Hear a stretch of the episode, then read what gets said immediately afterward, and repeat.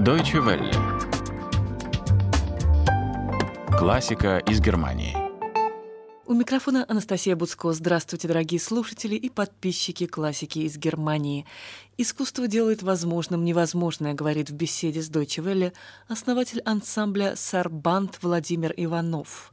На сцене музыканты со старинными европейскими инструментами, как лютня или тюрба, но и канун этот клавесин Востока и джазовый струнный квартет, а также певица, владеющая как европейской классической, так и восточной техникой вокала. Все вместе они исполняют Баха.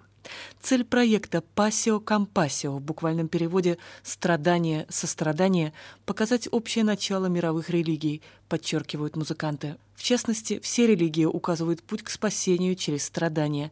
В программу наряду с фрагментами пассионов Баха были включены древние арабские, сирийские, арамейские песнопения. Сейчас же мы слушаем арию «Эрбармадих Майнгот, Господи помилуй» из «Страстей по Матфею».